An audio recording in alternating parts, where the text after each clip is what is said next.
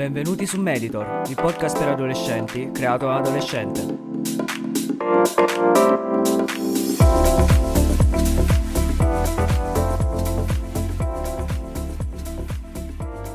Da quando ho iniziato a leggere seriamente libri c'è un autore in particolare che mi ha sempre intrigato molto e di cui mi piace tantissimo la lettura. Questo autore infatti è José Saramago, un poeta, scrittore e drammaturgo portoghese, insignito del premio Nobel per la letteratura nel 98 e purtroppo morto nel 2010. Egli è autore di uno dei miei libri preferiti, se non addirittura forse il mio libro preferito, ossia Cecità, Cecità che è un libro appunto che ci parla di questa situazione situazione che avviene in una nazione di cui non è specificato il nome, in cui improvvisamente c'è questa pandemia di cecità, tutte le persone diventano cieche, quindi qualcosa che è comunque anche molto attuale e in linea con quella che è la pandemia dovuta al Covid-19. Tuttavia oggi non parleremo di quel libro, ma di un altro, anzi di un altro libro che mi ha colpito molto e che continua a restare nella mia mente, di cui continuo a pensare molto spesso. Infatti stiamo parlando delle intermittenze della morte, edito per la prima volta nel 2005 e in Italia edito da Feltrinelli. In questo romanzo Saramago ci narra di questa nazione, di questo paese senza nome, in cui improvvisamente allo scoccare della mezzanotte tra il 31 gennaio e il 1 gennaio,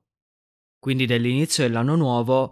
succede una cosa incredibile, ossia che non muore più nessuno e scompare la morte, diventano tutti immortali. E questo è un tema che ricorre molto spesso, un cliché che ricorre molto spesso sia quello dell'immortalità che viene trasposto ad esempio nella letteratura, nei film, in generale nella nostra cultura pop. Ad esempio mi viene pensa- da pensare a Freezer, eh, uno dei più emblematici antagonisti di Dragon Ball che chiunque della mia generazione penso abbia visto, che appunto cercava, grazie all'utilizzo delle sfere del drago, di diventare immortale. Questo è soltanto un esempio per eh, spiegare quanto l'immortalità sia cercata all'interno anche della storia, basti pensare ad esempio al Santo Graal e a come si pensasse che esso potesse portare appunto all'immortalità. Ed appunto questo libro ci spiega come sarebbe in realtà un mondo in cui effettivamente ci fosse l'immortalità. Perché, attenzione, l'immortalità non sempre è qualcosa che può portare alla felicità di tutti. Infatti, con l'immortalità ci sono un sacco di ripercussioni ed è qualcosa di cui andremo a parlare dopo, di cui andremo ad approfondire dopo. Infatti, prima vorrei leggere la prima pagina di questo libro. Il giorno seguente non morì nessuno. Il fatto, poiché assolutamente contrario alle norme della vita, causò negli spiriti un enorme turbamento, cosa del tutto giustificata, ci basterà ricordare che non si riscontrava notizia nei 40 volumi della storia universale, sia purché si trattasse di un solo caso per campione, che fosse mai occorso un fenomeno simile che trascorresse un giorno intero, con tutte le sue prodighe 24 ore fra diurne e notturne, mattutine e vespertine, senza che fosse intervenuto un decesso per malattia, una caduta mortale, un suicidio condotto a buon fine. Niente di niente, zero spaccato. Neppure uno di quegli incidenti automobilistici tanto frequenti nelle occasioni festive, quando l'allegra irresponsabilità e l'eccesso di alcol si sfidano reciprocamente sulle strade per decidere chi riuscirà ad arrivare alla morte al primo posto. Il passaggio dell'anno non aveva lasciato dietro di sé il solito rigagnolo calamitoso di morti, come se la vecchia altropo dalla dentatura rigrignata avesse deciso di inguainare la forbice per un giorno. Già da questo passaggio si capisce il tipo di scrittura di Saramago. Infatti, la scrittura di Saramago è molto particolare secondo me o la si ama o la si odia. Infatti, lui utilizza molto l'ironia, come si è appunto visto in questo passaggio quando parla degli incidenti automobilistici legati all'utilizzo di alcol, no? Ecco, questo uso dell'ironia insieme anche a una punteggiatura particolare e l'utilizzo, anzi il non utilizzo dei nomi sia per indicare le nazioni sia per indicare i personaggi principali è qualcosa che caratterizza la scrittura di Saramago. Infatti lui non utilizza mai nomi maiuscoli e non utilizza mai nomi per indicare i suoi personaggi che sono indicati appunto secondo la loro professione o se sono moglie di qualche altro personaggio e così via. Quindi la scrittura di Saramago è molto particolare, appunto o la ami o la odi e io sono una di quelle persone che la ama alla follia, che la trova super interessante anche se a volte in certi punti si può dimostrare un po' più ossica, più faticosa e un po' meno godibile, infatti molto spesso anche in questo romanzo, soprattutto la prima parte, è molto simile a un saggio più che a un vero e proprio romanzo. Infatti, nella prima parte, che appunto è dedicata alla spiegazione delle ripercussioni di questo evento apparentemente felice, appunto la scrittura di Saramago si assomiglia molto alla scrittura di un saggio. Infatti ci sono molte digressioni, molte descrizioni dettagliate di quello che succede, di quello che apparentemente sembra essere un mondo felice, no? Che però in realtà è molto più complicato. Infatti, grazie alla struttura simil saggistica, Saramago è in grado di spiegarci al meglio che dietro alla morte, quindi dietro alla sparizione della morte, alla trasformazione di questa nazione in una nazione di persone immortali ci sono molti aspetti negativi. Infatti, quello che sembra essere un evento tanto semplice che semplicemente può portare alla felicità, no? In realtà porta a numerose conseguenze. Infatti, soprattutto chi lavorava sulla morte, quindi ad esempio le agenzie funebri, si ritrovano a non poter più lavorare. Infatti, in ogni campo ci sarà sempre qualcuno che lavora, sempre qualcuno che guadagna. Quindi, anche nella morte questo qualcosa che ci sembra così terribile e che ci spaventa in un certo senso, ci spaventa molto la morte, c'è comunque qualcuno che lavora e magari pensando all'immortalità la prima cosa che ci viene a pensare non è che cosa succederebbe alle agenzie funebri, che cosa succederebbe a chi lavora sulla morte, ma magari pensiamo a tutte le parti positive, a quante cose si possono fare nella vita, rispetto magari a pensare alle ripercussioni negative che ci possono essere, che non soltanto riguardano le agenzie funebri, quindi il lato economico della morte e quindi ovviamente la crisi economica che subiranno tutte quelle agenzie, tutti quei lavoratori che dipendevano dall'esistenza della morte. Infatti,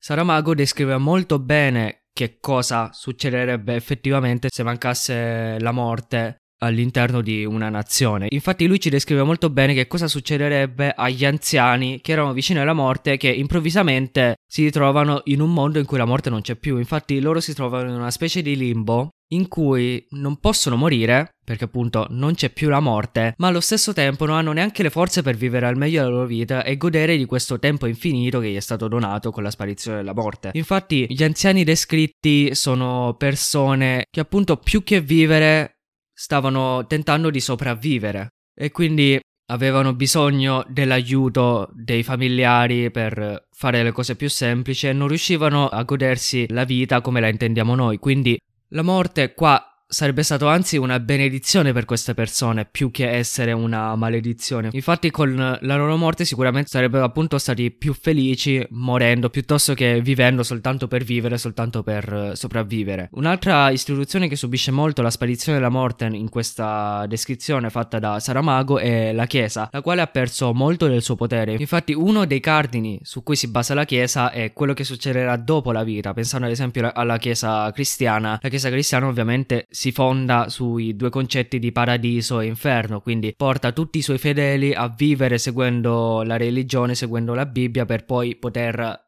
vivere nel paradiso a contatto con Dio e vivere il post vita più felice che ci possa essere rispetto magari a vivere all'inferno, inferno magari come quello che è descritto da Dante, quindi con vari gironi, con varie pene, insomma una vita dopo la vita che non sarebbe qualcosa di positivo, qualcosa di felice. Tuttavia con la sparizione della morte sparisce anche questo cardine su cui era basata la Chiesa. Infatti l'eterna salvezza garantita dalla Chiesa sembra non essere più rilevante con la sparizione della morte. Un altro fattore che è espresso in questo libro, di cui magari non voglio spoilerare troppo, è l'azione della mafia per quanto riguarda la morte. Infatti, la sparizione della morte riguarda soltanto questa nazione in particolare, appunto di cui non c'è specificato il nome, però nel resto del mondo continua ad esserci il fenomeno della morte, quindi appunto c'è la mafia che interviene da questo punto di vista e cerca di capitalizzare il più possibile su questo fatto che nel resto del mondo si può ancora morire e quindi che i familiari vicini alla morte ma che appunto stanno sopravvivendo più che vivere possono morire portati in un'altra nazione quindi cercano di guadagnare il più possibile riguardo a, appunto a questa situazione. Tuttavia, la parte che mi è interessata di più e che mi ha colpito di più è non la prima parte in cui appunto è descritta la morte, che cosa succede con la sparizione della morte, ma la seconda parte, la seconda parte che diventa un vero e proprio romanzo, mentre appunto la prima parte è più un saggio che un romanzo, in cui interviene un personaggio incredibile che è appunto la morte, la morte che è descritta con fattezze femminili e che si descrive come una delle tante morti che esistono. Infatti nel libro Morte è scritto con la lettera minuscola, quasi a sminuire la figura della morte, che è appunto una figura temibile, di cui chiunque si spaventa soltanto a parlarne. Tuttavia, appunto, questa morte è un personaggio molto molto emblematico ed è descritta con fattezze appunto femminili ed è pronta ad uccidere di nuovo. Tuttavia questa volta pone delle condizioni diverse che rendono la morte un fenomeno totalmente diverso e a questo proposito desidererei leggere un passaggio appunto di quando viene annunciato questo fenomeno. Nel preciso istante in cui l'annunciatore finì di leggere il comunicato del governo, la telecamera numero 2 inquadrò il direttore generale.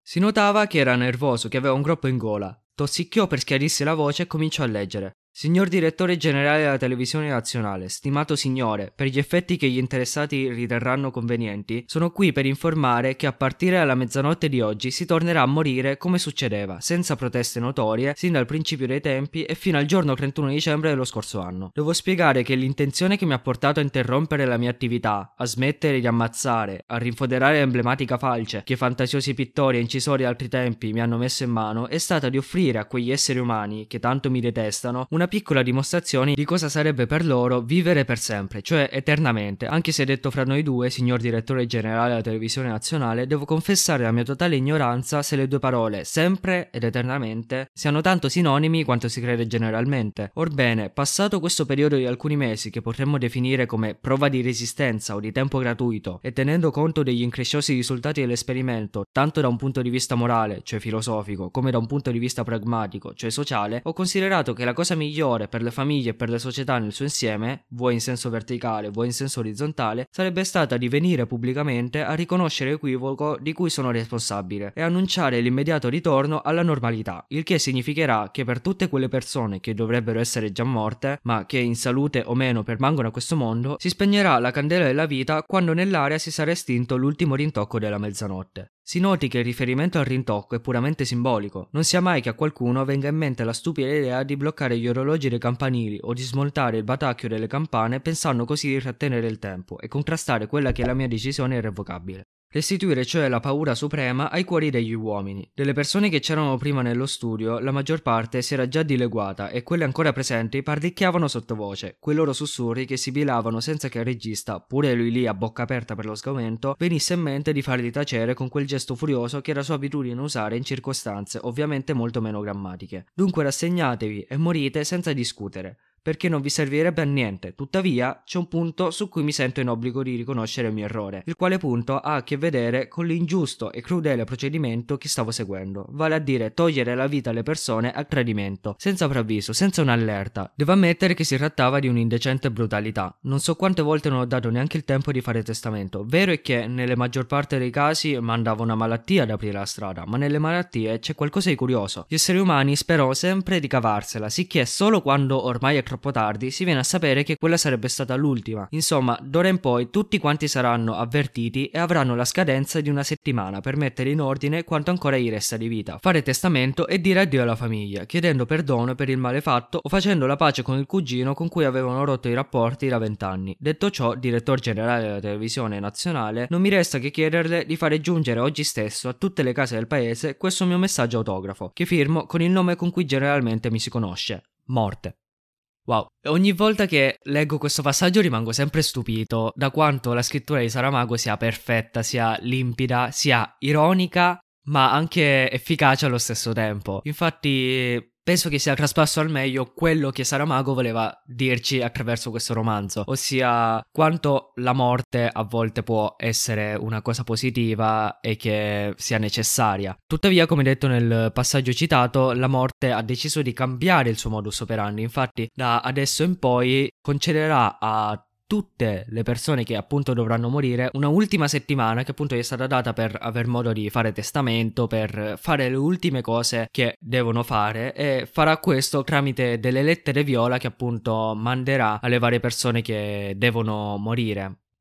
Questa è una fortissima dimostrazione di umanità, secondo me, da parte della morte, da parte del personaggio della morte, che appunto capisce il suo errore di quanto avesse privato le persone della possibilità di fare le ultime cose prima di morire e appunto con queste lettere, con questa possibilità di dare un'ultima settimana prima di morire, dà la possibilità a chiunque di fare quello che deve, di vivere l'ultima settimana, gli ultimi sette giorni a loro disposizione nel modo migliore possibile. Ecco, il libro quindi procede in questa seconda parte con uh, la spiegazione di che cosa succede con la ripristinazione della morte, quindi l'economia della morte che ricomincia a girare e tutto ciò che ne consegue. E questa è la parte che più di tutte mi ha fatto pensare, mi ha fatto innamorare di questo libro. Infatti, appena dopo aver letto questo passaggio, appena aver scoperto di questa operazione fatta dalla morte per garantire a tutti di fare le ultime cose prima di morire, mi sono chiesto ma io che cosa farei se morissi fra una settimana? In realtà questa è una domanda a cui è difficile dare una risposta concreta e soprattutto farlo velocemente perché morire non è una cosa facile quindi è bene pensare bene a che cosa faresti in realtà se morissi davvero fra una settimana e se non avessi la possibilità di allungare ancora la tua vita e Appena dopo aver letto questo libro, la prima cosa che ho pensato è stata se io morissi fra una settimana, di sicuro passerei più tempo possibile con i miei amici e farei tutte le esperienze che ancora non ho fatto. Tuttavia, confrontandomi con altre persone, mi sono accorto che questa risposta che io davo molto per scontata, che appunto amicizie ed esperienze non fatte fossero le prime cose a cui qualcuno pensasse, in realtà non è così. Infatti, chiedendo questa domanda ho scoperto che si riesce a capire molto di una persona di che cosa ritiene essere prioritario, di che cosa ritiene essere la cosa più importante. Infatti, appunto chiedendo questa cosa a varie persone mi sono accorto che magari per qualcuno la cosa più importante era la famiglia, quindi rispondevano vorrei stare il più tempo possibile con la mia famiglia, oppure per qualcun altro era viaggiare, quindi vorrei viaggiare il più possibile, o magari per qualcun altro era semplicemente se stessi e il volersi divertire il più possibile, quindi fare delle esperienze che non si è ancora fatto, provare particolari sostanze che non si è ancora provato e così via, mentre magari per qualcun altro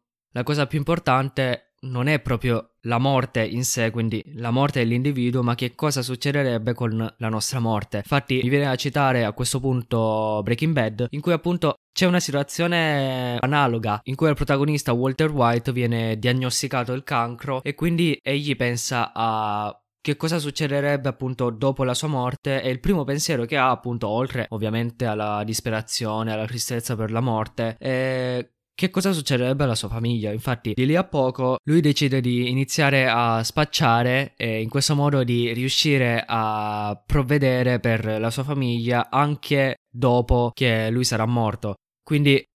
Ognuno ha una differente prospettiva riguardo a questa domanda e appunto rispondendo a questa domanda si capisce molto di che cosa sia veramente la priorità all'interno della vita di un individuo. Infatti questa domanda ha avuto un impatto molto grande nella mia vita e fin da quando ho letto questo libro ho deciso che appunto avrei vissuto sempre tenendo in mente che potrei morire da un momento all'altro e che in questa realtà, in questo mondo non abbiamo la morte che ci consegna la lettera una settimana prima prima per dirci che moriremo. Quindi è importante sempre fare il più possibile e vivere più esperienze possibile, anche in linea con uh, il Carpe Diem di Orazio, quindi la concezione che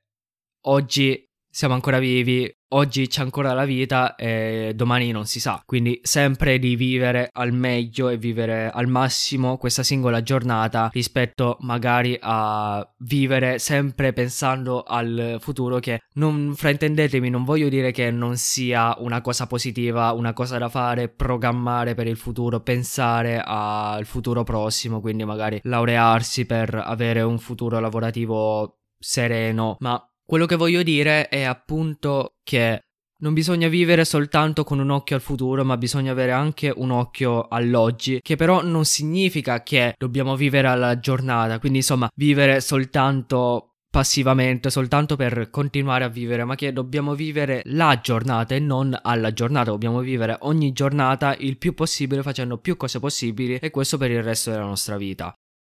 Infatti, appunto, l'importanza è quella di vivere ogni giorno come se fosse il nostro ultimo giorno, qualcosa di cui appunto molto spesso non ci rendiamo conto che la nostra vita sta per finire, che potrebbe finire da un momento all'altro. Infatti, molto spesso ci accorgiamo di questo soltanto quando ormai è troppo tardi e quindi ormai non potremo più vivere nuove esperienze, ma vivremo soltanto il resto della nostra vita pieni di rimorsi di cose che non abbiamo fatto. E a questo proposito vorrei appunto citare un film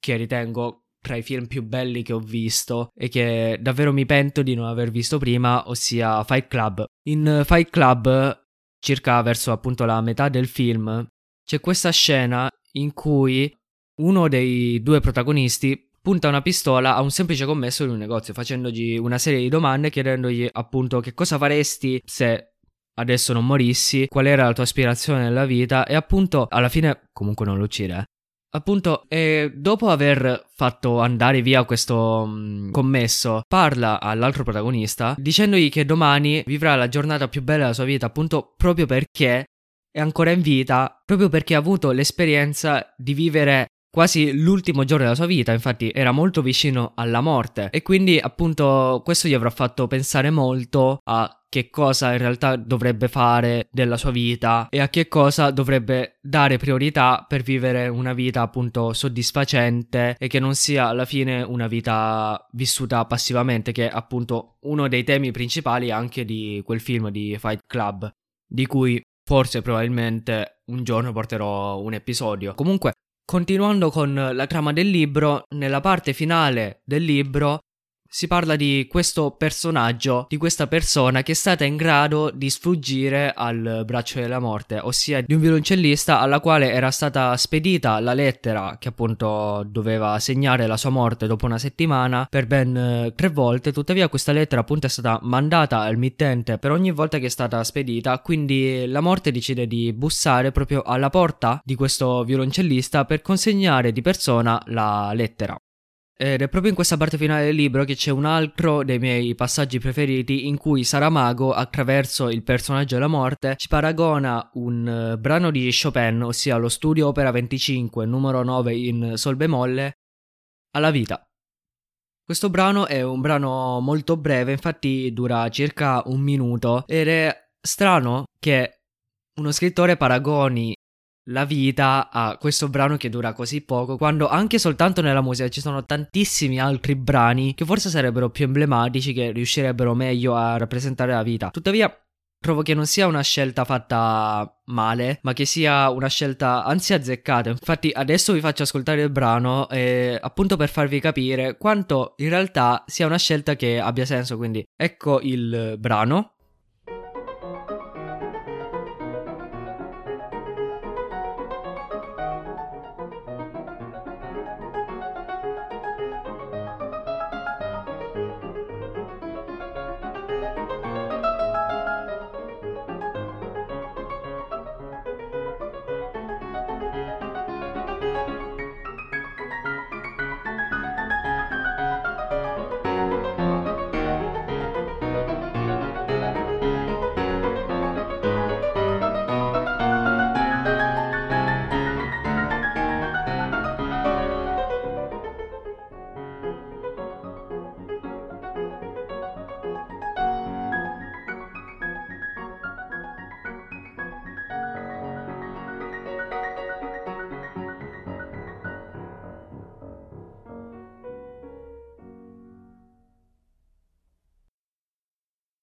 Forse soltanto ascoltando il brano non è resa bene l'idea di quanto questo brano possa davvero simboleggiare la vita. Quindi a questo proposito vorrei leggere il passaggio appunto di cui stiamo parlando.